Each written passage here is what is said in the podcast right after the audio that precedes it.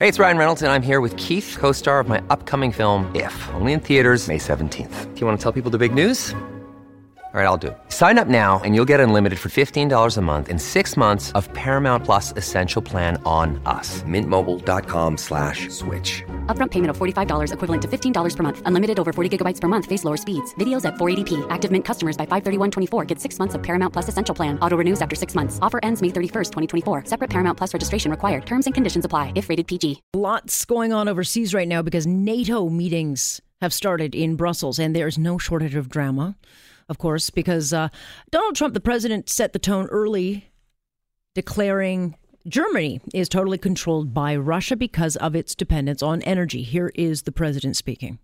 But Germany is totally controlled by Russia because they were getting from 60 to 70 percent of their energy from Russia and a new pipeline.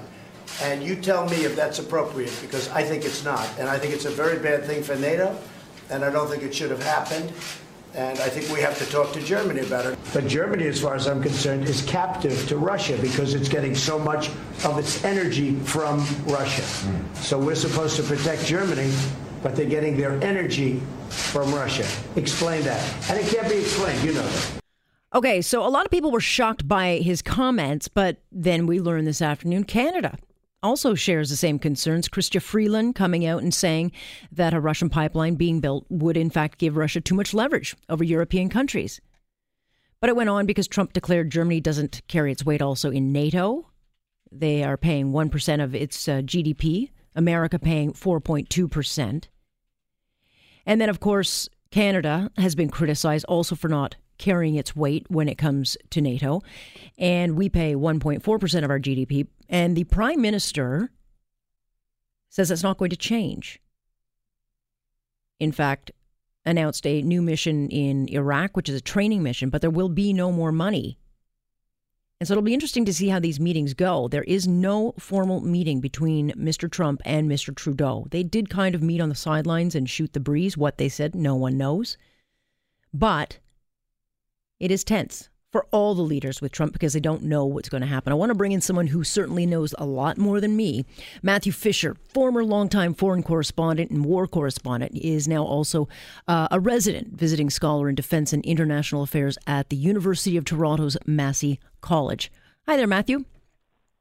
Hi, good evening. Good to have you because you've got um, the experience certainly in the regions uh, that we you know are talking about. Certainly Russia to give us a bit of background on what we are looking at. But it seems that um, we're looking at a lot of old, decades old relationships now, kind of being called into question. Do you sense we're moving into a da- dangerous territory? We have been for some time, and it's not only because of Donald Trump. There are all kinds of other fissures as well. Uh, I've been to about a half dozen NATO summits over the years. In fact, this is the first one I've missed in, in quite a while. And uh, they usually are about the most boring things going. You can watch the paint dry. All the uh, press releases and everything, they're prepared in advance. And uh, really, they just get to stand around and chat a bit. And the whole purpose is to try to announce new things, new missions to suggest that there's momentum. And that's where today we got a little bit with Canada's kind of fake announcement of a, of a new mission in Iraq. What we have is an old mission in Iraq, which is being folded into the new one. And the actual number, the troop uh, increase will be, I don't know, 20, 30, 50, 100 soldiers. Uh, it, it's our old mission was in northern Iraq, and except for the special forces troops who are up there, and they only number a few dozen, it just about that entire mission is now going to go down it, it, to Baghdad. Mm-hmm. So it's not really a new mission.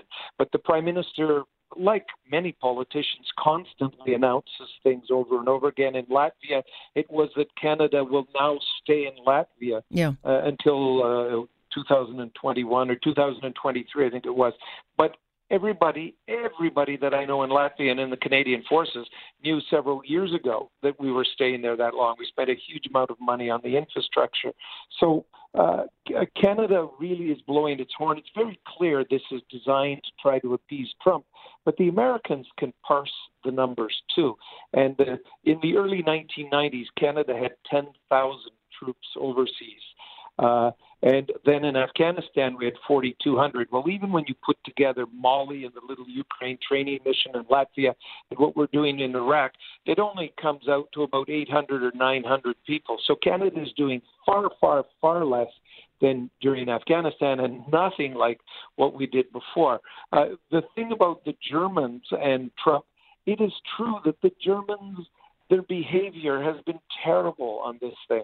Uh, they've made themselves more dependent on Russian uh, uh, oil, gas, mm-hmm. uh, more gas than oil. Right. But uh, Russia uses this as a lever all the time with countries like Ukraine yeah. and others. It bullies them. So Germany has been exposed. And the, uh, Schroeder, the old chancellor, he works for the Russian government, uh, and he has made tens of millions of dollars himself being their representative in the West. He's sort of like a quisling, uh, a traitor in Germany's midst. So uh, Canada's policy on this has not changed. It's just only when Trump brings it up that people go and ask Canada. Canada's policy has been consistent, certainly with Chrystia Freeland, mm-hmm. who is no friend of Russia's, as our foreign minister. It is, it is uh, just about identical to the American policy on that issue. Of course, we are different on the spending thing. I would quibble a bit with your number of 1.40 for Canada. It's actually, I think, the figure NATO accepted two days ago was 1.23. That's gone down. in fact, it's only 1%. But Canada used new arithmetic to get up to 1.23 without putting in any new money. So it's sort of like hocus pocus, right. boom, shazam we're, we're spending more when we're not really spending more. Canada has promised to spend 70% more, not 100% or doubling, which is what Trump wants, and also what uh, Obama wanted as well. It's not just Trump that wanted that. But Canada uh, says it will get to a 70% increase, but almost all of that is backloaded to uh, 2023 and 2024. Oh my God, that will be the, the beginning or early in the third term of Justin Trudeau, should he last, last so long. So we go around saying all these things now, but we're not really sincere. We're doing less, actually, than ever before, but still patting ourselves on the back. And I don't think it's going to wash with Donald Trump. No, I don't. I don't either. And we have a lot to uh, risk. Um, you know, if he calls, you know, BS on, on, these numbers, because as you say, I mean, I was I was pretty shocked to see how far we have fallen in our our commitment to NATO. Um, you know, we are sitting at number fifteen. Um, and so, what do you get the sense will happen at this meeting? Well, tomorrow Canada will make another announcement, uh, and that announcement will be actually more substantive than this one. Uh, my sources tell me that we are going to announce one of two things. Either we're going to go back to the NATO AWACS mission, that's a reconnaissance aircraft mission that's done out of uh, Geilenkirchen in Germany, and uh, th- those planes go everywhere. Right now, they're flying over Syria. Mm-hmm. Uh, it was Stephen Harper who pulled Canada out of that mission a few years ago, and that Uh, had left about 250 Canadians in Germany with their families. It was like the old style 20, 30 years ago, where the Canadians could actually live there with their families and have a beautiful life. It looks like either that is going to be reestablished or our training mission in Afghanistan, which we abandoned in 2014, and now we and France are the only countries from the 30 that participated in the war in Afghanistan who have uh, pulled out of the training mission, uh, we may be going back. So it's either Afghanistan back to training there with a small number of people, or a slightly larger number of people in Germany. I don't know which it is. My hunch is it will be Germany because that somehow will be safer for Trudeau, who's extremely risk adverse.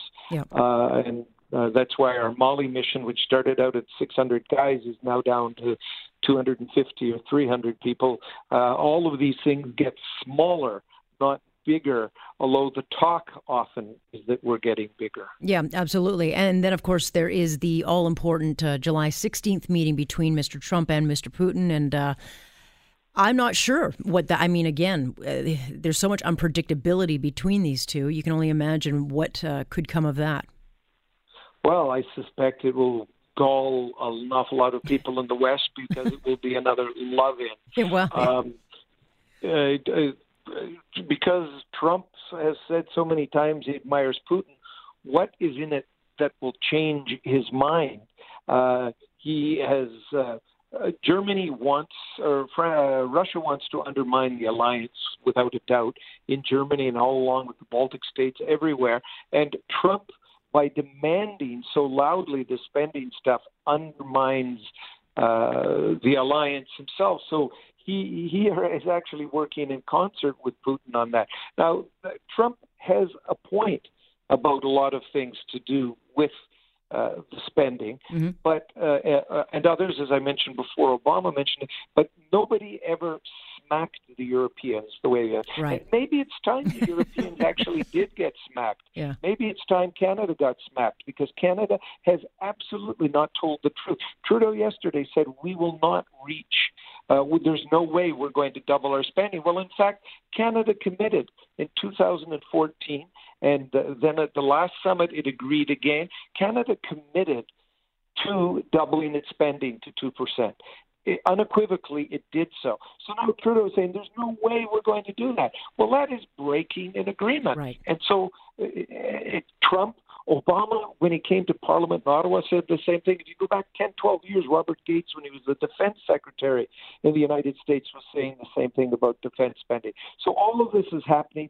Putin, I think, and China are both sort of like kids in the weight room, bulking up and getting stronger and sort of laughing and being eh, being amused at how the West is committing sort of harikiri, you know, committing yeah. suicide among themselves.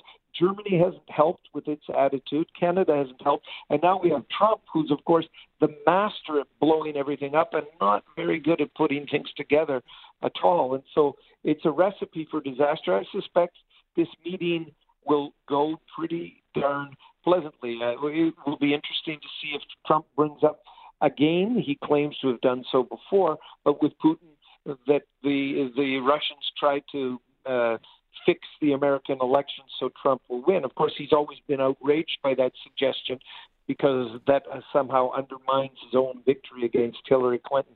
So these are very exciting times. I just hope Canadians become somehow more engaged about international issues and, for example, NATO. There are these surveys, I understand, where people under 40 in Canada, almost all of them have no idea what NATO is. Well, it's the biggest alliance we've got, the biggest partnership we've got, other than the one we have with the United States, which also has some problems. But uh, Canadians seem oblivious to it. They don't see a threat from Russia. They don't see a threat from China, and uh, they seem to think it's fine that Canada spends less on defense and does things overseas.